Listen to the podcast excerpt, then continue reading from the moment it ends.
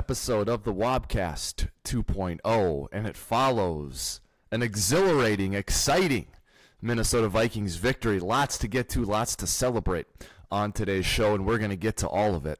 And then we're going to look ahead to the Green Bay Packers. We're going to talk about what that victory means and what we expect next weekend. To help me do that is my partner and co-host. It's Giles joining yours truly, Wobby, on today's Wobcast 2.0. Welcome in everyone, and welcome in Giles. How you doing, bud? Hey, hey, happy Tuesday. Uh, yesterday was truly the best day of the week. That was about Yes. the best present I could have ever gotten on a Monday. Yeah. My oh my. I mean, did the Minnesota Vikings just beat the best team in the NFL?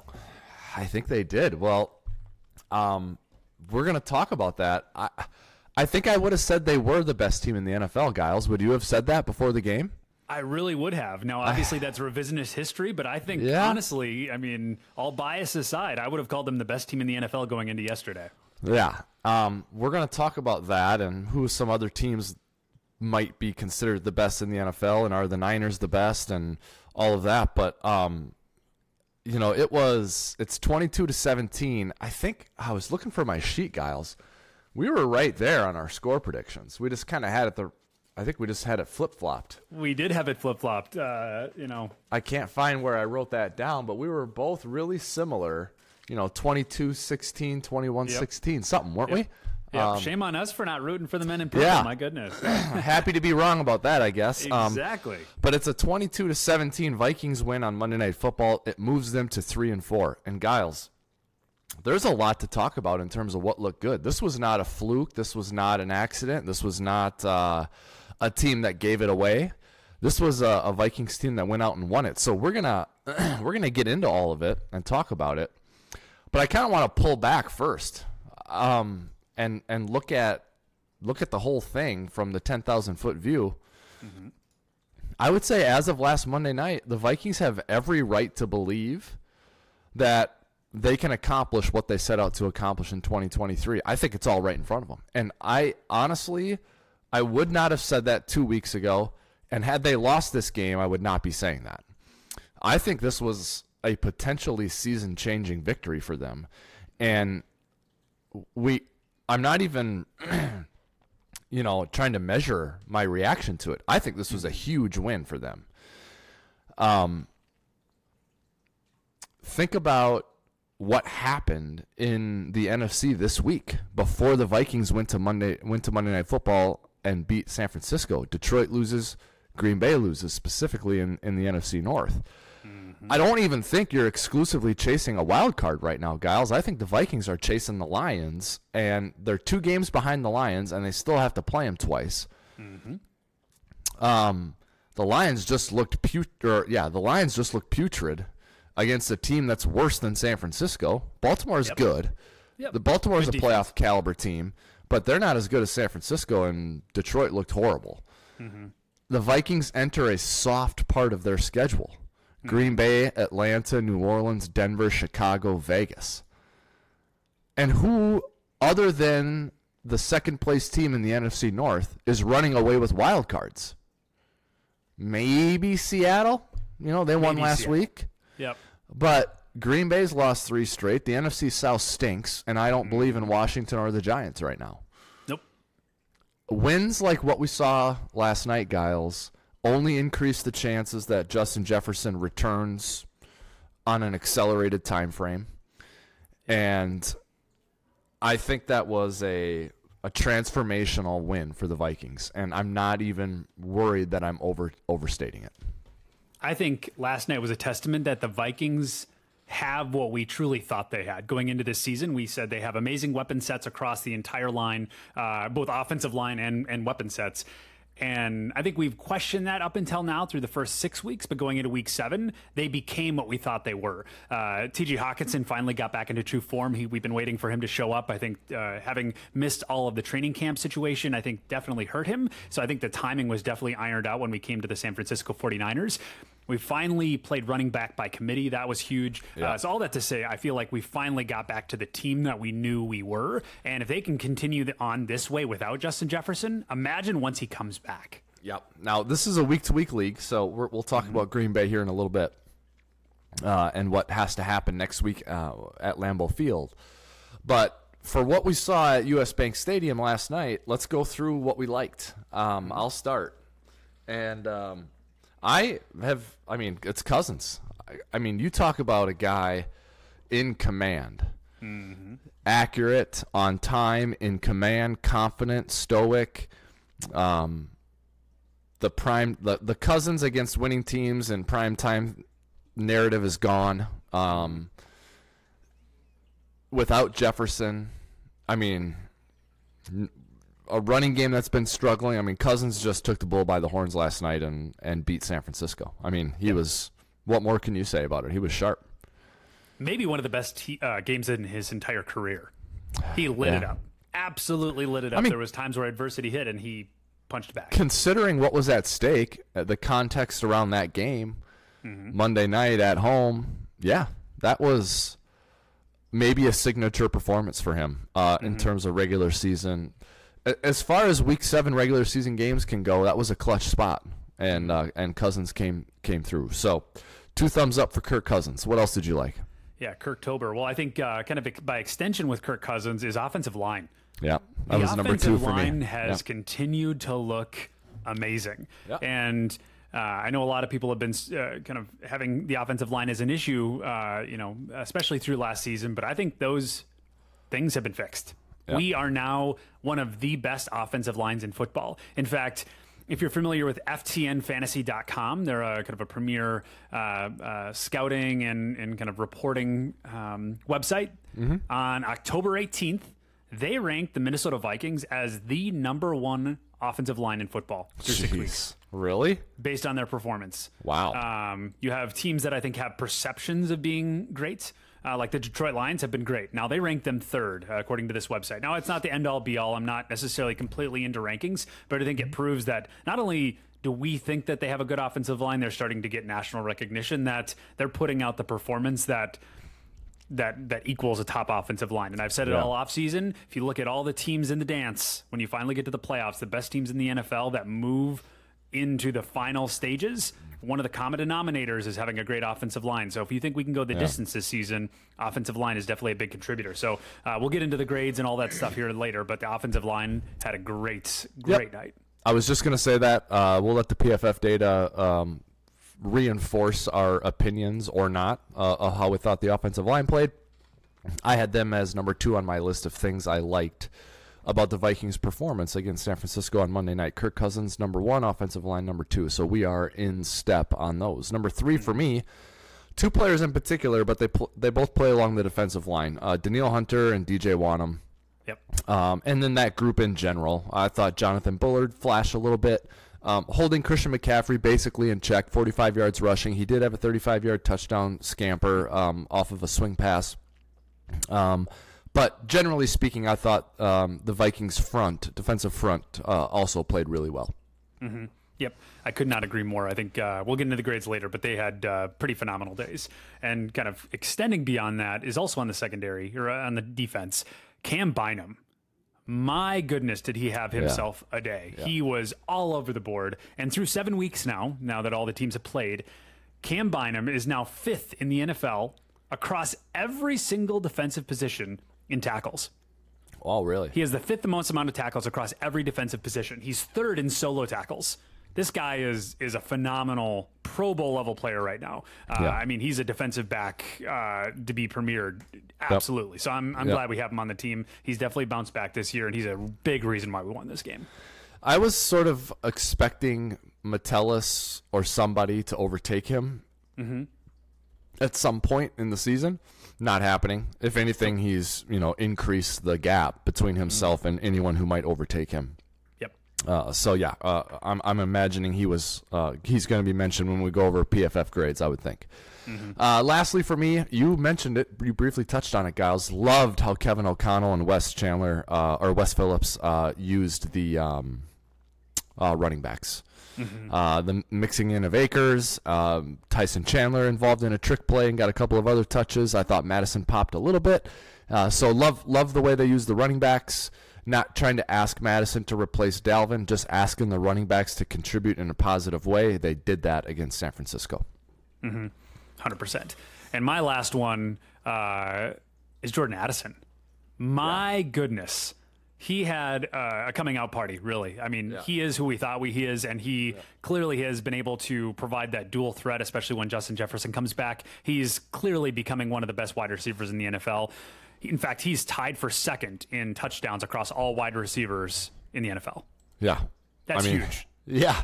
No kidding. Absolutely huge. I mean, Um, he's quietly becoming one of the best, and no one's really talking about him. Maybe now that uh, he's been premiered on Monday night, but uh, he's been very under underscored through six weeks. So I'm really excited to see the spotlight get put on him. Yep. Uh, yeah, he's definitely stepping up. And you're right. Hockenson did uh, show up a little bit there.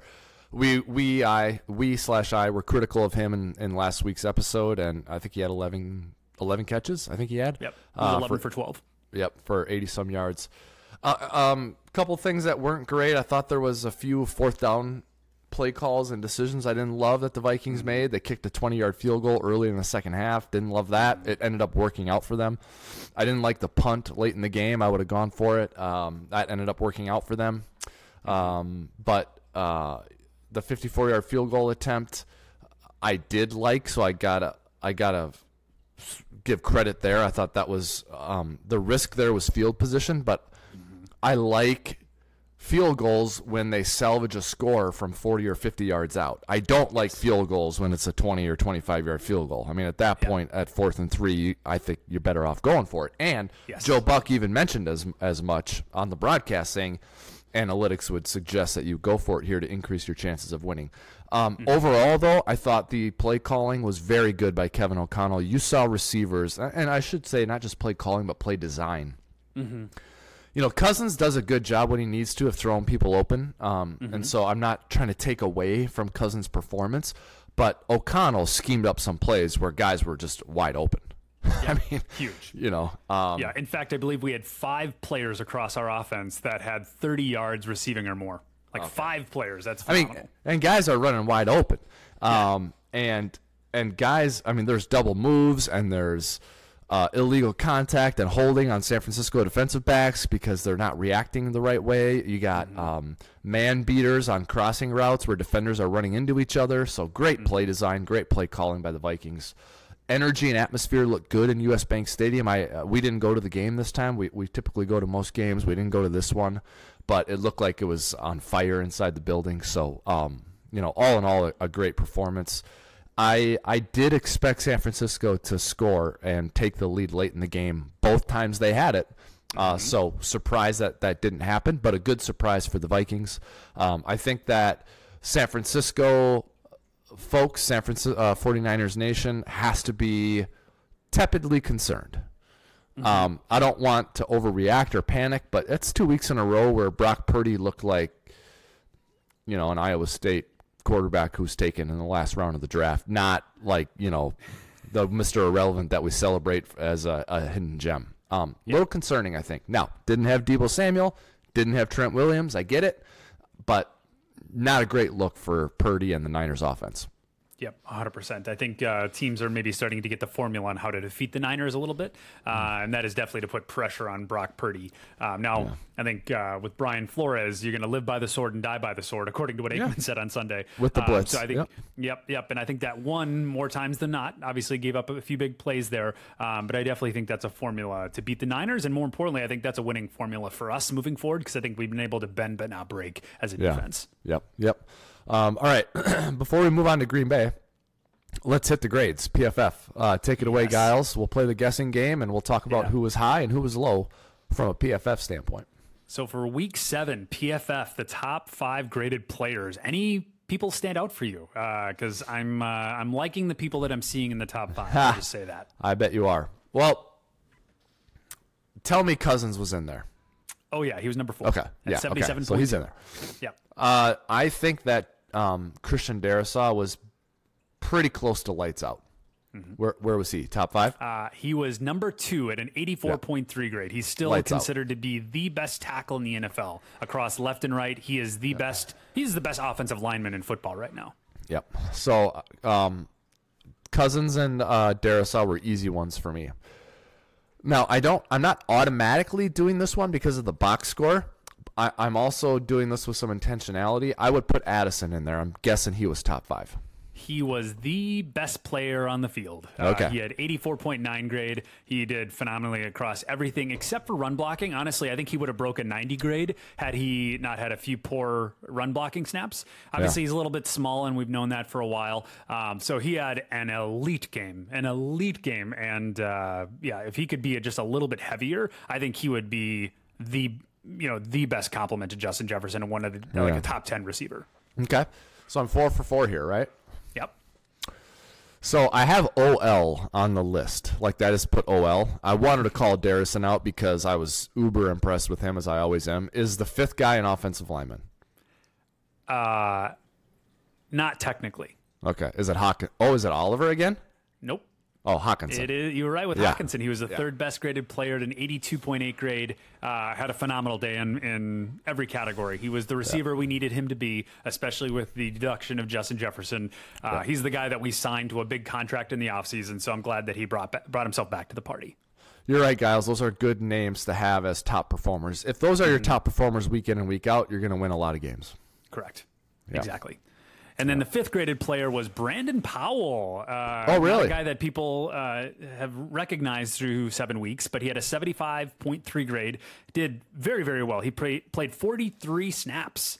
He played a lot. I mean, granted, Justin Jefferson is out, but still, he did uh, very well across the board. Was great in run blocking. I think uh, when people thought about him from the Rams, he was primarily a kick returner, and people thought about him in that way. He was used in Oh, that yeah. way. He wasn't necessarily used as a receiver. So I'm really, really excited to see him getting introduced into the receiving game uh, because I believe, if I'm not mistaken, um, when you think about the box score across the board, Brandon Powell averaged 16 yards per reception. He had 64 yards on Sunday or on, uh, on Monday night. Wow. Yeah, he went uh, four receptions, 64 yards. Did phenomenal. Had a 27 yarder. Um, was four for five. Like Nice. I'm really, really excited to see his introduction because once Justin Jefferson is back, if he's your fourth option, you're doing Pretty really good. Yeah, pretty good. Yeah. All right, good. Uh, quickly, uh, who was not great? So uh, I think some of these can be a little bit misleading, but Johnny Mundt was the worst, uh, unfortunately, at a 39.8 grade. He struggled in run blocking, was not used in any pass blocking snaps. Um, he did have a few targets and did not do uh, super well with those either. Um, was, wasn't horrible, but you know really struggled against that blocking game.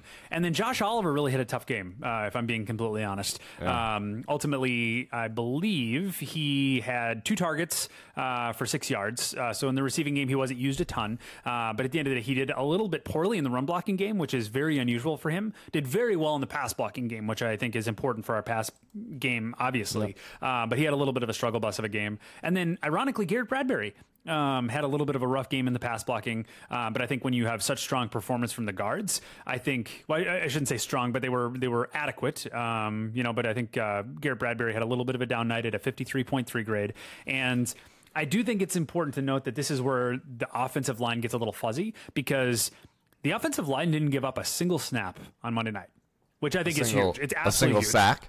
Or I'm sorry, a sack. Correct. Yes, sack. Um, and I think that's huge for an offensive line. And I think when you think about our game plan going into the the 49ers, I think we wanted plays to develop, and in order for that to happen, you have to have longer developing plays, and you're going to get pressure, right? And I think some of those are maybe getting counted against the offensive line, but I think that's just to be expected when you have some of those longer developing routes. Uh, so I'm not completely concerned with that because they didn't give up a single sack, and I think that's what's important. Nice. Yep. Uh, it did feel like Cousins had time. Whenever you watch Nick Bosa, he's like always moments away from a sack. It feels like, and I didn't get that like overwhelming like feeling about Bosa. Yep. He probably had some good snaps. I'm not saying he got shut out, but he, you know, he wasn't a guy who ended up being a factor. He was a factor in that the Vikings had to scheme around him and scheme for him, but he didn't impact the game from a sack pressure turnover standpoint. Um, Yep. And if you can neutralize his impact in that way, obviously that's a huge advantage and a huge um, positive indicator for you to win the game because he's you know their best or second best player on defense to go along with those two inside linebackers they have uh, who are also really good. Exactly. Um, so yeah, speaking of defense, let's go to the Vikings defense now. Um, yes. Bynum I have in my top five. Okay. Hunter and Wonnum, I don't know if they're in there, but I saw them give the Niners tackles a hell of a time on almost every snap. So I have both Hunter and Wonnum in there. I'm putting Bullard in there, and then my I'm putting my guy Jordan Hicks in there. So those are my five guesses for top five defense. How'd I do? Those are those are all really good guesses. Coming in at number five is Harrison Smith with a 75.2 grade. He did. Okay. Maybe the best among all safeties in the NFL at run defense. He was amazing in tackling. He had a little bit of an issue in coverage, but he still had a 75.2 grade. So Harrison Smith, Mr. Reliable, Harry the Hitman, played every snap. Moving on to number four is Jordan Hicks. We had a 75.8 grade. My this guy, guy yep. was elite in pass rush on Sunday or on, on Monday uh, Monday evening. So he had two uh, two hurries. Uh, he had six tackles. Like this guy was exactly who he thought he was. Uh, He had a pass One of the best. Yeah, well, yeah, exactly. He's one of the best middle linebackers in football right now. Uh, so I love to have him on the field. Okay. And number three, our boy Jaquelin Roy from Really? LSU. You had a Okay. seventy-eight point four grade. Um, now I wouldn't How say he played all the snaps? snaps, uh, so he played very few snaps. Um, uh, but when he was on the field, he did very well. So I expect him uh, to translate that over to uh, you know playing a little bit more. So uh, great from Mr. Roy over there. And then coming in at number two is Ivan Pace Jr. shooting back Wow. up to the elite category at an 81.4 grade. Now I also think they were doing a little bit of middle linebacker by committee, so he didn't play every snap. So I think um, you know maybe they're they're switching things in and out, uh, um, you know, based on their longevity. But he did have an 81.4 grade, and uh, expect him to get a little bit more weaved in because I believe he's been battling injury up until this point. And obviously coming in at number one is Cameron Bynum at a 92.0 grade. He did phenomenal in every single category. He played every snap just like he always does. He's Mr. Reliable. He's maybe one of the best, the best defensive player we have right now. Yeah, interesting. You know, I thought Hunter and Wonnum impacted the game. Obviously, the PFF data doesn't uh, indicate that. Yep. But I look at it from just watching it on TV standpoint. 98 and 99 were coming almost every pass rushing snap. Yep. Um, and then I thought Hunter made a couple of really good plays against the run. I believe Wonnum had a tackle for loss in the run game too. So, um, you know, maybe they're honorable mention, but I thought those two guys played great. I think Danielle Hunter would have been in the top five, but he had a horrible day in run defense. Ironically, he had a 28.2 grade. Now he had an 82 in pass rush, uh, so he was doing Yeah, phenomenal in every category we needed him to, except for run, and uh, that really brought him down. He ended the day at a 59.4 grade. Specifically because of his run defense, so uh, move that away, and he would have been in the top five. Absolutely. All right. Yep. Uh, and then just quick three honorable mentions for Yeah. you know kind of some poor form, uh, performers. You had Khyiris Tonga at a 30.6 grade. Uh, he only played a few snaps, but did not do well. Uh, Caleb Evans, he did play 52 snaps, almost every snap, uh, and ended the day at a 43.0 grade. So he had a real rough day uh, in that in that world. And then Josh Metellus uh, ultimately had uh, another rough day. He had a 40. 5.3 grade. He really, really struggled uh, in coverage uh, and had a few uh, woes in the run defense. So hopefully we can get him to bounce back because every other game he's been one of our best run defenders. Okay, interesting. Um, any other notes or thoughts on on this win over San Francisco, Giles? Either, um, you know, from a, a data driven standpoint, or personnel usage, or just general narratives from the game for you. Yep. Ironically, uh, when it came to 11 personnel, they ran the, uh, the 11 personnel, I believe, 66% of the Yeah. time. So they did not follow our instructions No. uh, when it came to 21 And it 21 worked out personnel. for 'em. Yep. It does. Uh, it definitely did. Uh, I mean, when you think about the recipe book from the 2022 season, 11 personnel was was the game plan, and I feel like they. We've talked about this before, but I feel like they've really tried to shift away from that to try to mimic this the San Francisco 49ers of last year. And I really think that that caused an identity crisis. And on Monday night, that was the team that we saw last year. They were dynamic. They were aggressive. They weren't playing in fear. Um, so I'm really excited to see what we saw there. Um, but beyond that, um, we're still 10th in yards, 13th in points. So we're moving our way up the leaderboard when it comes to those important categories. And the most important that I'm excited about, call me a, a homer here, is that we finally moved away from number one in turnovers. Before we were number one in turnovers by a wide margin. We're finally number two. Um, uh, finally, the Raiders are, are taking that uh, Okay. that trophy there. So uh, hopefully, we can continue to go down the leaderboard uh, in that category because turnovers are quite the killer. So uh, hopefully, we can get that uh, and, and keep that under wraps. Uh, Danielle Hunter is still first in sacks. Uh, Yep. He's he's a dominant force right now. Uh, like I mentioned, Cam Bynum is in fifth in tackles across every defensive position. Uh, JJ Justin Jefferson has missed two games already. And he's still seventh in receiving yards.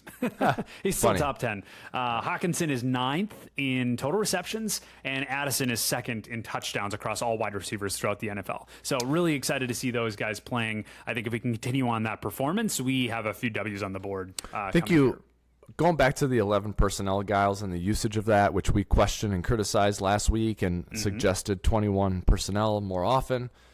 Uh, given how well Josh Oliver was playing and uh, the the fact that Justin Jefferson is not included uh, right now because of injury, going back to that, if you would have told me though that the Vikings were going to protect the passer the way they did last night, I'm more inclined to be okay with 11 personnel because the big thing to me is asking Cousins to stand behind average pass protection without Justin Jefferson and Hockenson playing poorly. I think that's Yeah. a disaster. However, if Hockenson's going to play well, if the offensive line is going to protect, and if Kevin O'Connell can call plays that need time to develop and not worry about that pass rush, then I'm okay with 11 personnel. Mm-hmm. So we were wrong in one respect, the way we talked about it in our suggestion. But the caveat there is the Vikings improved a lot of things that you need to be good at to run 11 personnel. And if that's going to happen week in and week out, then by all means, run 11 personnel. Yes, oh, 100%. I think you hit it, uh, hit the nail on the head. And obviously, the 49ers are one of the most stout defensive units in the NFL. So if we can make this work against them, I am very confident that we can mimic this formula and go uh, take that to Green Bay. Yeah, me too. So let's let's talk about Green Bay then. Um, admittedly, I have not uh, really gone on a deep dive and looked at this matchup and um, you know looked at personnel and assessed my my guesses on injuries and who's in and who's out. Um, maybe we have time to do that later in the week with another episode. Maybe we don't. So let's let's keep it pretty high level here as we preview the Vikings' upcoming game, which is against the Green Bay Packers at Lambeau Field on Sunday.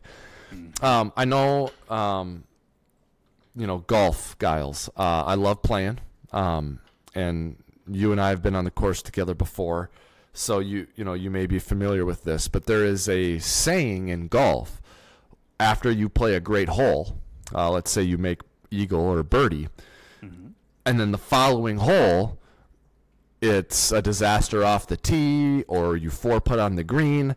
It's called the post birdie bleep up, right? Mm-hmm. You cannot have the post birdie bleep up here at Lambeau Field, Giles, okay? Because the the hoof spa that we have right now, that we came into the show with that fast paced, positive, excited intro, talking about how all the goals are right in front of you. You absolutely put a dagger through that if you lose the next week at Lambeau Field. You aren't mathematically eliminated. You're not down and out, and you shouldn't wave the white flag, but you really spoil a momentous victory if you go next week and lose at, at Green Bay against the Packers team that's lost their last three and is totally reeling at the moment. Oh, 100%. I think your main priority needs to get back to even, right? If you don't Yeah. get back to even, I think the same question marks around our team rise from the NFL media. Uh, so I completely agree. Now, I think the, the part that concerns me uh, the most is that is that this is a divisional game because historically the Vikings have not done well after a huge win. We've always Yeah. struggled. Even if we've won, we've still struggled from that emotional victory. And I do think the difference here, though, is that if you were to contrast this with last season, when we had a big victory, it was in the slew of having a ton of great victories and we had to have a big one. We've had a really difficult year and finally we had a big one. So I'm hoping Yeah. that the weight of that is still pretty present, that continues on our momentum here. Um, so I'm, I'm really relying on Kevin O'Connell to keep the, uh, the, the emotional momentum here at, at the right pace because this is an incredibly important victory for a lot of reasons. Yep, agreed. Um, let's briefly take a look again at the context around where the Vikings are right now, heading to Green Bay. Now, upsets happen every week, right? I mean, the Vikings upset the Niners, Yep. right? So, but let's look at the landscape of the NFC and the NFC North. The Vikings um, are are even, or it's a pick 'em against Green Bay. Um, we're going to get to our predictions here in a minute. But let's look at the other games and other NFC contenders. In the NFC South, you have the Bucs and the Saints and the Falcons. The Bucs are dogs at Buffalo. Um, I think the Falcons will probably beat Tennessee. Um, and then the Saints. Let's see, what do we have for the Saints? They are at Indy. They're dogs. Um, you have the Giants and the Commanders are both dogs. The Commanders play the Eagles. Giants play the Jets. Um, Seahawks are going to be favored at home against the Browns, and then you have the Lions who are at home against the Raiders. All of this to say, you have a lot of NFC contenders who are going to be underdogs here this week. I think the Vikings are going to win in in Lambeau Field.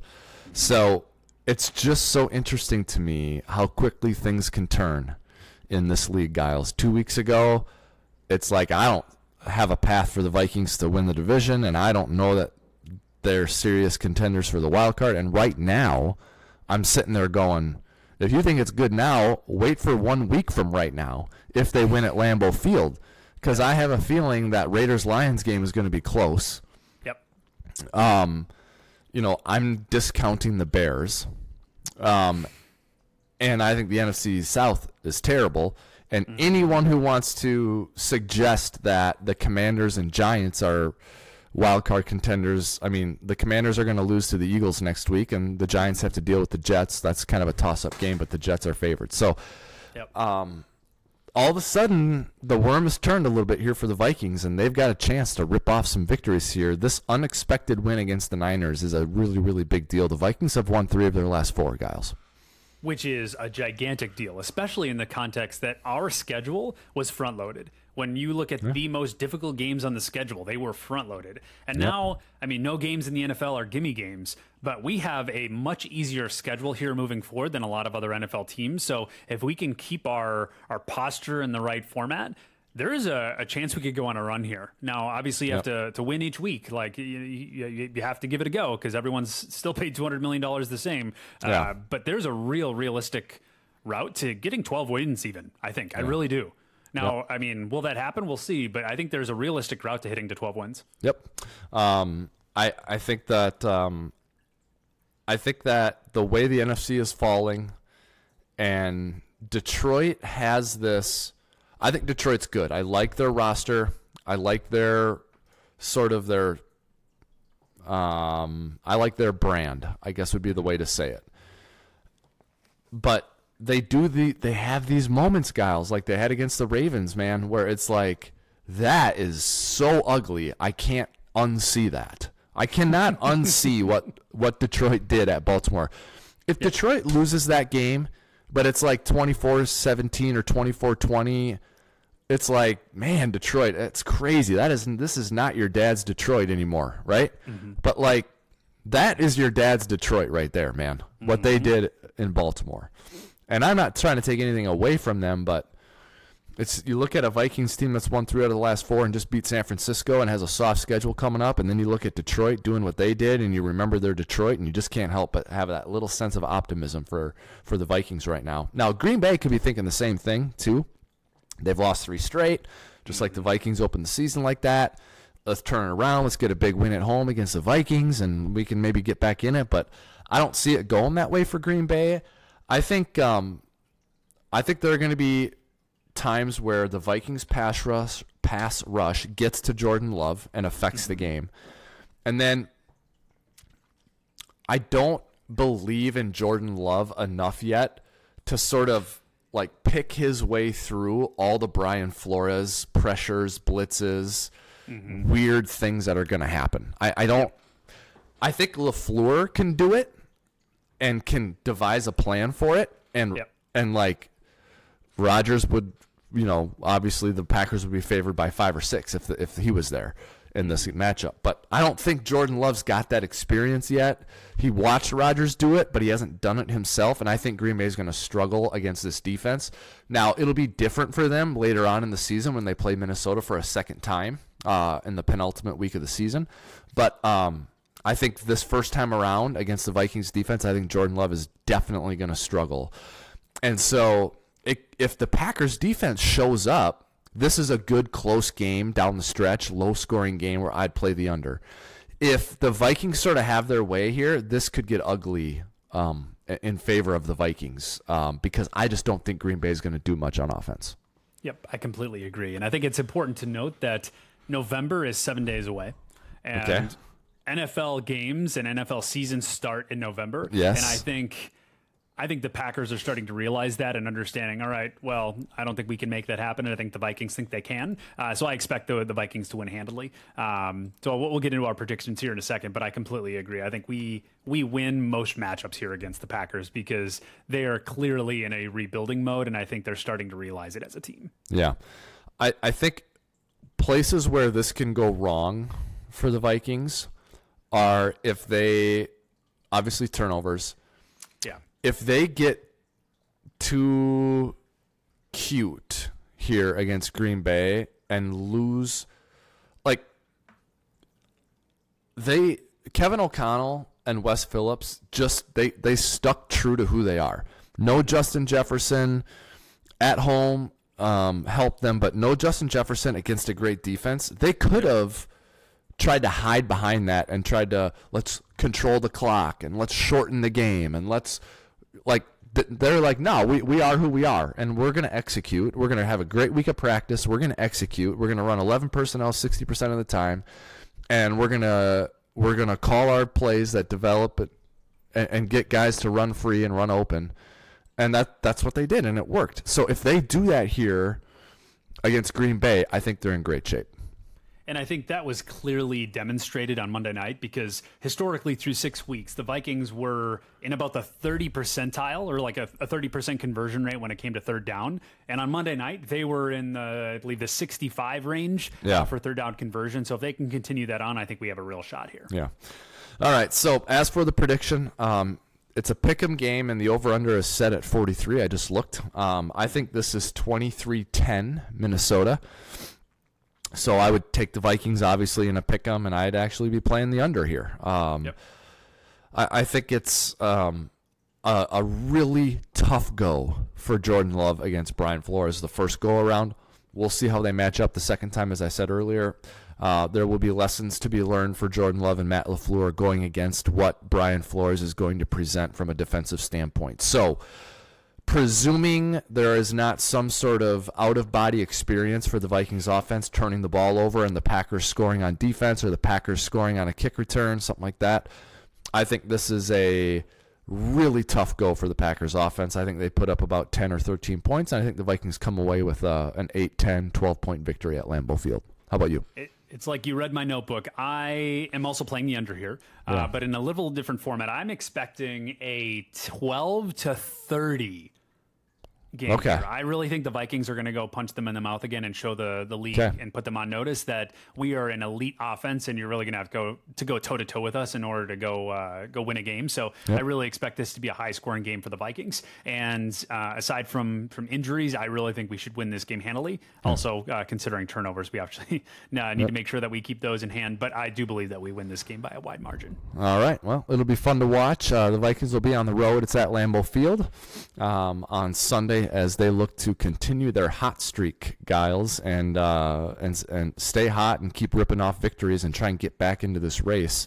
Um, you know, I I think we'd we'd be remiss not to mention there is a Justin Jefferson return on the horizon as well. So it's kind of like, you know, you mentioned the season doesn't start till November, right? And it's like if you can just stay alive and stay alive and stay alive and survive a trough like this, it's amazing what can happen when the reinforcements come, the schedule remains soft, you get Justin Jefferson back. Um, I think you got to sort of you got to relish in that right now. It was so negative early on for this team, Giles they sort of took their their licks and they kept moving and here they are with a real shot to really get back in it uh, with a win at Lambeau Field and then a Justin Jefferson return on the horizon. Yep, hundred percent.